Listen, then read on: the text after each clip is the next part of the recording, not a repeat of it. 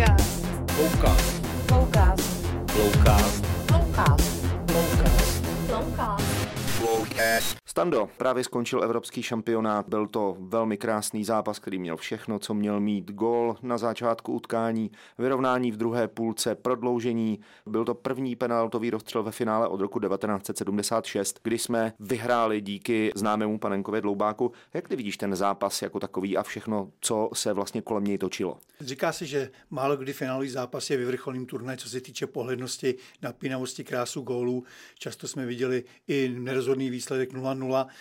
Myslím si, že ten včerejší splňoval ty požadavky, jak si říkal, mělo to dramatický náběh, otáčelo se to, pak rozhodoval penaltový rozstřel, tak já si myslím, že divák, nebylo to, možná tam byly lepší zápasy, ale nebyl zklamán, bylo to dramatické, mělo to rozuzlení a bavilo to. Myslíš si, že si Itálie vítězství zasloužila v tom Já si turnaji? myslím, že ano, protože hrála celý turnaj, hrála na vítězství, vlastně, že nespekulovala už v základní skupině, když byla postupující, tak hrála znova na vítězství. Italové chtějí hrát fotbal, hráli fotbal, takže zasloužila. A na druhé straně oni zvládli penaltový dostřel, takže zasloužené to bylo. Rozhodl se na hřišti. Naštěstí. Angličani udělali tu zásadní chybu s tou výměnou těch hráčů, eh, hráčů vlastně před, těsně před penaltovým rozstřelem. Je to z tvého hlediska taktická chyba? Eh, Chyba je vždycky, když se něco nepovede. Když se to povede, tak to je chváleno. Takže kdyby všichni tři ty střídající proměnili, tak by trenér Southgate byl brán jako největší strateg v historii fotbalu. Teda.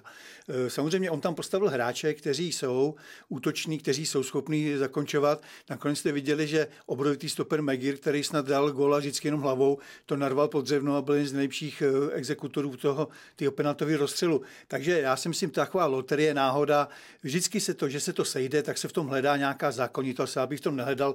Prostě ty kluci to třeba nezvládli. Otázka, jestli měli být zví ve hře, že jsou mladí, ale to poznáte, až když při tom penaltovém rozstřelu naopak třeba v minulosti zklamávali ty nejlepší hráči jako Zico, Platýny, já nevím, eh, Graciány a tyhle ty hráči, což byli mistři Evropy, mistři světa, taky nedali. To euro bylo hodně netypické. Bylo netypické tím, že bylo 11 pořadatelských eh, zemí. Spekuluje se o tom, že právě těch 11 pořadatelských zemích mohlo mít z určitého hlediska trošku nefér výhodu, protože ti jejich hráči nemuseli přejíždět z místa na místo. Proč byl zvolen vlastně tento formát takový široký? Tak tento formát vymyslel bývalý předseda Michel Platini, předseda UEFA. Já jen upozorňuji, aby eh, třeba Michel Platini byl vynikající fotbalista, trojnásobný zlatý míč mistr Evropy 84, pak byl vynikající trenér, dovedl Francii 92. bez ztráty eh, bodu do kvalifikace, když tam potom Francie neuspěla a pak byl funkcionář. A Michel Platini měl k tomu fotbal takový vztah, já to mohu říct z toho důvodu, že eh, jsem za Českou republiku volím nejlepšího fotbalistu UEFA, což je časopis Kicker. A ještě za Michel Platiniho jsme pravidelně jezdili do Monaka a Michel Platini přicházel mezi nás po tiskovce a ptal se chlapi, co mám udělat pro fotbal. Já jsem tady pro fotbal. Připomenu, Michel Platini vymyslel mistrovskou a mistrovskou část Ligy mistrů český mistr, kdyby musel se střetávat v posledním předkole eh, s Angličanama, s Italama, Španělama, asi, asi moc šancí už neměl. Takhle jsme měli jak Plzeň, tak Slávy, jsme měli v Lize mistrů. Michel Platini tvrdil, že jsou prostě všichni členové, mají právo si ukousnout kousek z toho koláče výborného. Takže třeba první bylo, že, že finále Superpohár nebo Superpohár nebude hostit pouze Monako, ale bude to kolovat po státech, který nemají stadiony, aby, postup, aby zorganizovat celý šampionát. Připomenu, v roce 2013 i díky kamarádství Ivana Haška a Michel Platinio to hostila Praha. Pak přišel Cardiff a další, další země, ale i třeba Azerbajdžan. A on vymyslel, že mistrovství Evropy má 60 let výročí, má k tomu vztah, protože to založil francouzský funkcionář Michel Delaney a on k němu, André Delaney, a on jako říkal, že francouzi k tomu vztah mají, tak říkal, ať si čuchnou, ať se jednou dostanou i státy, které nemají 5-8 stadionů na celé mistrovství, ale mají třeba jeden. Proto si myslím, že bylo dobrý, že to pořádali na nejlepší stadionu, dneska stadion Fenice Puškáše Maďaři, že se mohli k tomu podívat Rumuni, že tam hráli Dánové. To je přece v pořádku. To ty státy by sami nikdy neuspořádali bylo tam i Baku, že jo, jako byli tam i další.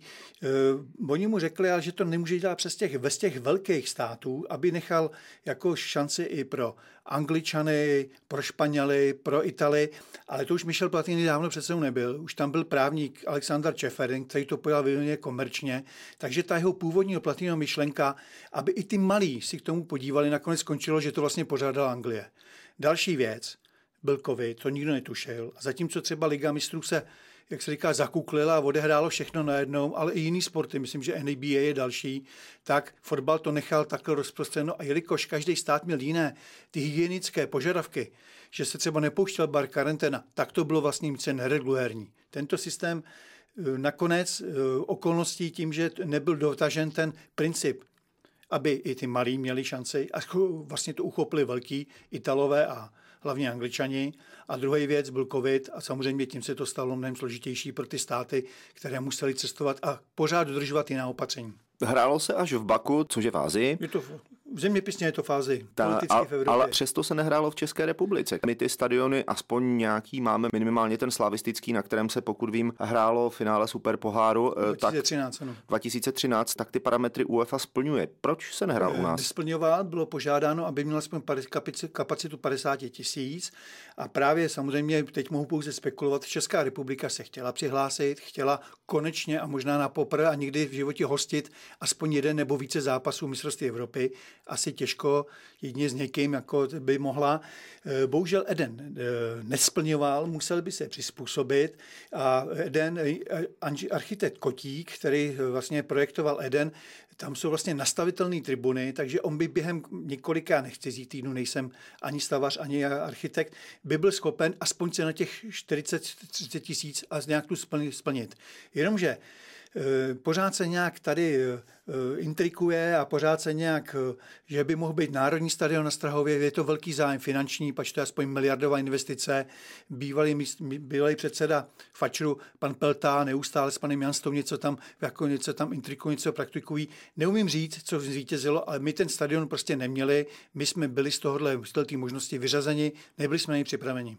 Vraťme se teď eh, k té zemi, o, kterou jsme, o které jsme řekli, že byla de facto pořadatelská a to byla Anglie. Pro ně to byla vlastně věc hrdosti. Chtěli doma uspět, eh, a hodně se spekulovalo o tom, že eh, je k tomu finále a vlastně k tomu titulu tak trošičku tlačená, ať už se jedná o spornou penaltu v semifinále, nebo ať se jedná o to osvětlování dánského brankáře tím laserem, anebo, nebo třeba o to, že dostali jako úplně směšnou pokutu vlastně za ty uh, nedostatky v té pořadatelské službě nebo za to oslňování. Mimo jiné jako před tou spornou penaltou byly prostě dva míče na hřišti, což je věc, která je eh, v okresním přeboru se jako okamžitě píská. Bylo tam dost podobností třeba třeba s rokem 1966, což byl vlastně jediný světový titul Anglie. Do dneška se spekuluje o tom, že Anglie byla k tomu titulu trošku jako dotlačena. Jako letos byla tlačena taky, ale eh, nevyšlo jim to. O tom vidíš tam nějaký paralely? Tak já tak takovým pocit, že angličani trpí tím, že fotbal vynalezli, nesporně do druhé světové války byli absolutně nejlepší na světě a vyhrávali by tituly, jak se říká, eh, na jedné noze. Tím, že udělali jediný titul v roce 66, tak pořád jsou takový, jak bych řekl, nenakojení, neuspokojení, nenasycený. Chtěli by, chtěli by ukázat, že pořád ten fotbal umí, že jsou nejlepší a nemají nic a trpí, jsou s tím frustrovaní. Eh, letos měli k tomu hodně blízko, protože nakonec jim byla ta pořadatelská eh, funkce přidělená, vlastně hostili závěrečný turnaj víceméně, kromě jednoho pořád hráli doma, i z hlediska těch covidových opatření byli na tom zvýhodněni.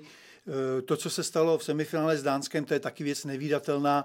Prostě eh, dva míče, jasně, sice rozhodčí tvrdí, že nemusí přerušit hru, ale to, to znamená, že kdyby byl druhý brány a ne dány metr, metr od toho balonu. Penalta sporná, oslňování, fanoušci bučeli, všichni dostávali pokuty neskutečný.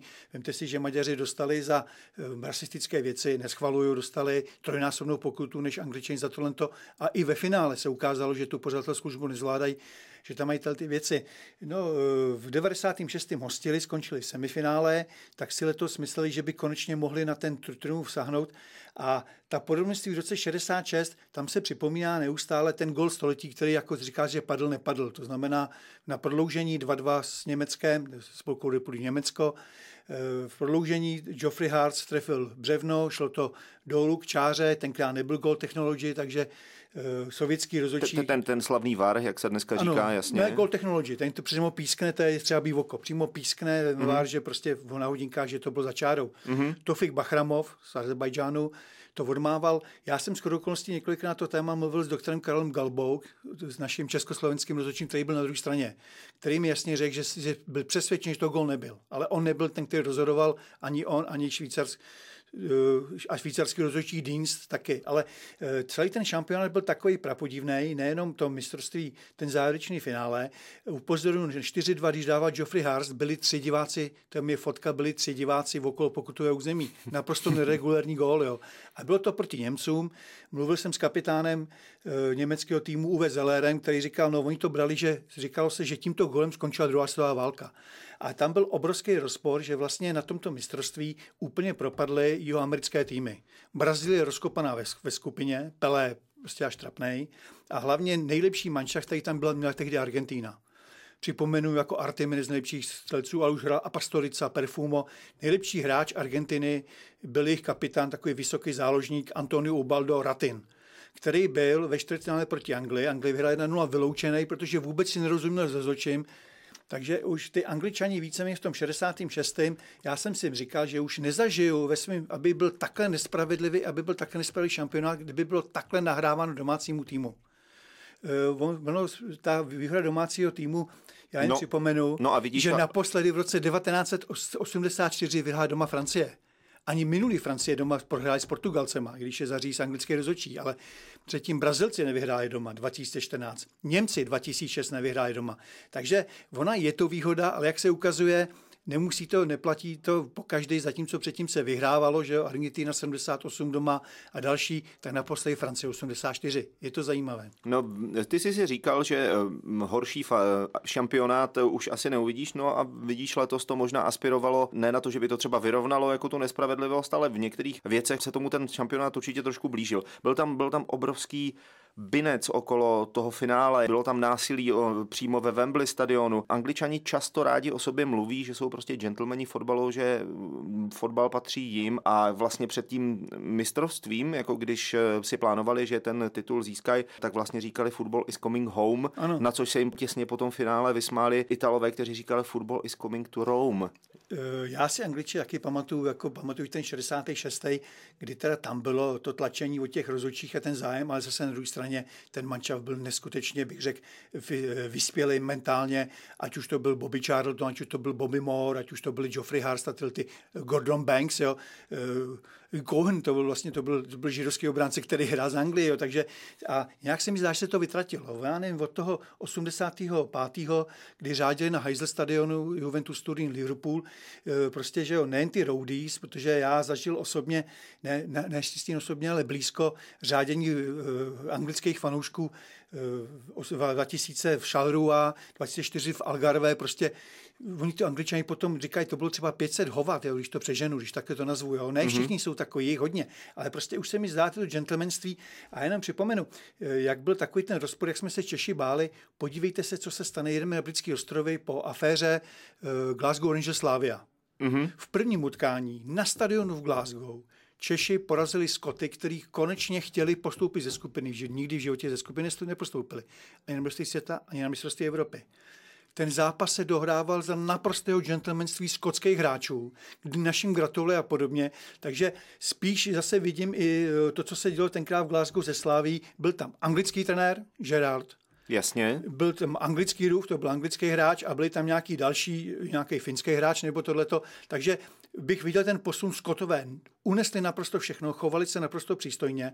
Angličtí fanoušci šílený šílený. Někoho oslovoval laserem, tam kopání do lidí, urážení dánských lidí, e, německé faninky, že jo, malé holky teda, jo. Ježíš, kam jsme se to dostali. Oni jsou frustrovaní tím Brexitem, víme, nejsem politický komentátor, to si spíš notuje sami, Jasně. ale co se tam teď děje? Ubitý řetězy občan, že to je Čech, jako nyní nebyl souzený teda, jo. Oni jsou frustrovaní Brexitem, frustrovaní svojí historií, která je hodně rasistická a podobně, ale nechtěl bych tomu přirovnat, ale i tyhle ty okolnosti samozřejmě do toho fotbalu pronikají. Myslíš si, že se někdy bude ještě takový systém opakovat, že to bude rozházený jako po celé uh, Evropě, zvlá, zvláště i teda jako s, ohl- s přihlednutím jako k tomu covidu, který samozřejmě v tom dělá velký nepořádek, protože každá ta země Já třeba... si myslím, že nebude, protože jako to byl platný nápad 60. výročí, který byl zrealizován, který byl nějakým způsobem způsobem posunul zneužit. I právník Čefarin se vyjádřil, že už to se opakovat nebude, přestože ten nápad on, jeho, jeho vlastně předsednictví posunul někam do té komerční záležitosti, nikoliv, aby to byla oslava pro ty, pro ty malý. Ať se jednou čuchnou teda. Jo.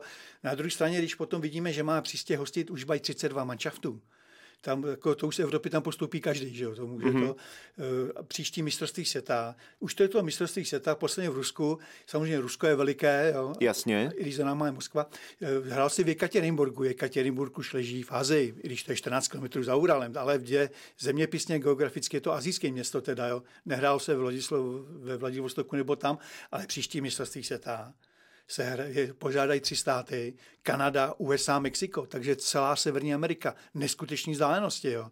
A ta Evropa je malá, jo. takže jestliže budete moct přeletět, já nevím, když to přeženu ani z Guadalajary někam do Toronta, tak přece není problém odletět z Budapešti do, do Baku, že jo? tam jde o ty, o ty pásma a podobně. Jo? Když to ta Amerika aspoň má ty pásma, protože leží eh, severně jižně. Takže eh, bojím se, že eh, právě toto megalomství, že to, že to rozšiřování, že bude, ale ten covid tomu nemožnil, aby se připravili, byli třeba na jednom místě, jednou, jednou přeletěli, ten covid samozřejmě tomu hodně ublížil, asi to nějak zvládneme, třeba očkovací vakcinací, ale uh, už jenom to rozšíření na 32 manšaftů, je to čistě komerční, samozřejmě může si někdo říct, taky jsme postoupili, ale pro nás bylo 16 manšaftů, já myslím, že to byl ideální počet. Když jsme se spolu bavili tady před tím vlastně rozhovorem, tak eh, si říkal, že se ti hodně líbila právě hra Itálie, protože to byl vlastně takový přímočarý fotbal. A je pravda, že ty týmy by se daly charakterizovat jako nějakým způsobem podle toho systému. Každý ten tým má prostě určitý prostě styl hry a ne vždycky je ten styl řekněme, atraktivní pro diváka. Je možná účelný, možná dosáhnout ty týmy toho, čeho chtějí dosáhnout, ale není to vždycky, jako řekněme, pěkné prokoukání. Myslíš si tedy, že z tohoto důvodu je to dobrý, že ta Itálie vyhrála? Já jsem rád, on si říká, že každé mistrovství světa, mistrovství Evropy, přes ty, jako bych řekl, ty strategický a taktický, že to může někam posunout. Já jsem rád, že vyhrál fotbal vydívatelný fotbal Itálie. Catenaccio, zapomeňme, to jsou 70. léta, úplně uh, Roberto Mancini jako tři, tři útočníky, dneska hrají tři útočníky klasické, jo. že prostě nespekulovali, zdali míč a hráli. V finále tam už třeba potřebovali vyrovnávat, tam nějaká ta mezihra nebo přehra byla, ale uh, já se vrátím, když Španělé vyhráli 2008 poprvé mistrovství Evropy, teda ve své nové době, nemyslím 64, nádherný Titikaka. Prostě hráli bago až do kuchyně, jak se říká. Ale pak jsme si říkali, pak vyhráli 2010 mistrovství světa, 2012 dva mistrovství Evropy a říkáme si, ale on to přestává člověka bavit. Furt přihrávky, přihrávky, střelu, oni nestříleli skoro ani z malého vápna, protože to vraceli to bez útočníka klasického. Říkám, ta Titikaka jednou přestane bavit, přestala bavit. Přešli francouzi, neskutečně nejlepší tým, říkám opaku, co se týče hráčský, kam se hrabou Italové.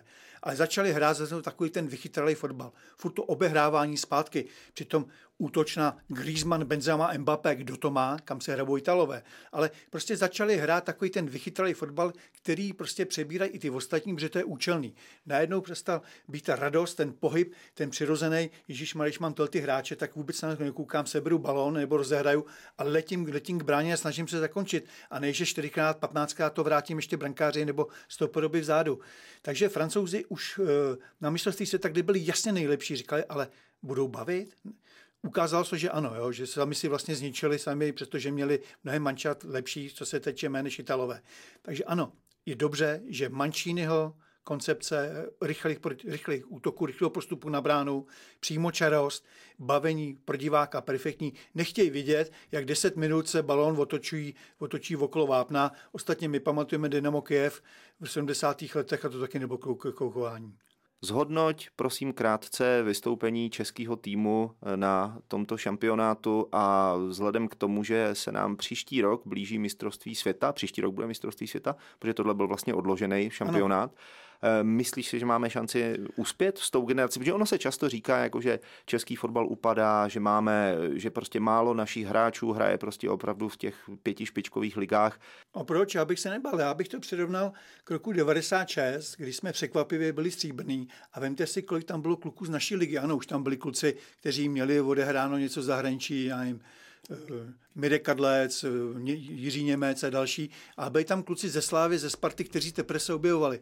Patrik Berger, který sice už byl v Dortmundu, ale teprve pak jednou říkal, my jsme tam však jako neznámí hráči. Nedvěd byl hráč Sparty. a přestupoval potom do Košic, teprve pak šel teprve do Lázia. Šmicer, Suchopárek, všechno to byli, to byli hráči Slávie, teda jo, Babel. A pojďte se kam až dostali. Tohle to je přesně takový ten start, ukázali se, že něco dovedou. Hráči, kteří už někde jsou zaháčkovní, myslím třeba Antonína Baráka, Šika a podobně, se posunou jako ty naši hráči do 90. těch nejlepších manšaftů Evropy a ty kluci, co ještě hrajou u nás, ve Slávii především, ale ve Spartě, se můžou posunout. Já to vidím jako podobně jako 96. Přišli kluci, pár jich už něco má za sebou v zahraničí, pár teprve se rozvíždí z naší ligy, ale když ten potenciál dokážou naplnit, tak si myslím, že přesně, že za ty dva, tři, pět do, hodním doplní dalších mladých hráčů, a jsou tady mladí hráči, zajímavý třeba ve Spartě, ale i ve Slávii, tak si můžeme, že se můžeme dostat zase na tu úroveň, jako jsme byli před těmi deseti eh, nebo lety, kdy jsme dokonce se nás bála celá Evropa. Takže myslíš, že třeba v roce 2024, až bude další mistrovství Evropy, že by se teoreticky jako mohlo, to už by se teoreticky jako mohlo možná hrát už v Čechách. Bychom, a, a mohli bychom tam i něco třeba hezkého uhrát. Jako. Už bychom mohli být jako ty, kteří se budou bát, jako jsou dánové. Dána je pětiminulový stát, že jo, pětiminulový, a přitom hrajou perfektní fotbal, mají ty hráče mají. Chorvati, těch je taky pět milionů, proč bychom my pořád říkali, že jsme malí. Nejsme malí, akorát je potřeba to vychovat. Samozřejmě ta výchova se vždycky obrazí až několik let, a teď máme potenciál hráčů, kteří můžou být evropskými hvězdami. Některé už jsou. Stando, moc krát ti děkuji za dnešní rozhovor, díky, že jsi přišel eh, k nám eh, do Flowcastu. Eh, samozřejmě budeme držet našim hráčům palce, ať se vyvíjejí, ať prostě hrajou dobře, ať po nich šahají ty nejlepší týmy, protože Šik i Vaclík si, minimálně Šik a Vaclík jako si svými výkony řekli o to, aby do těch velkých lig šli. Vaclíkovi to přeju možná ještě víc, i když je to Spartan samozřejmě. A, a... Pardon, t- tak to jasně. Eh, děkuji, děkuji i tobě, děkuji za dnešní rozhovor a eh, měj se hezky. A děkuji samozřejmě i posluchačům Flowcastu. Eh, poslouchejte Flowcast a zůstaňte nám věrní. Díky a ahoj. Rádo se stalo, mějte se hezky. Flowcast. Flowcast. Flowcast. Flowcast. Flowcast. Flowcast.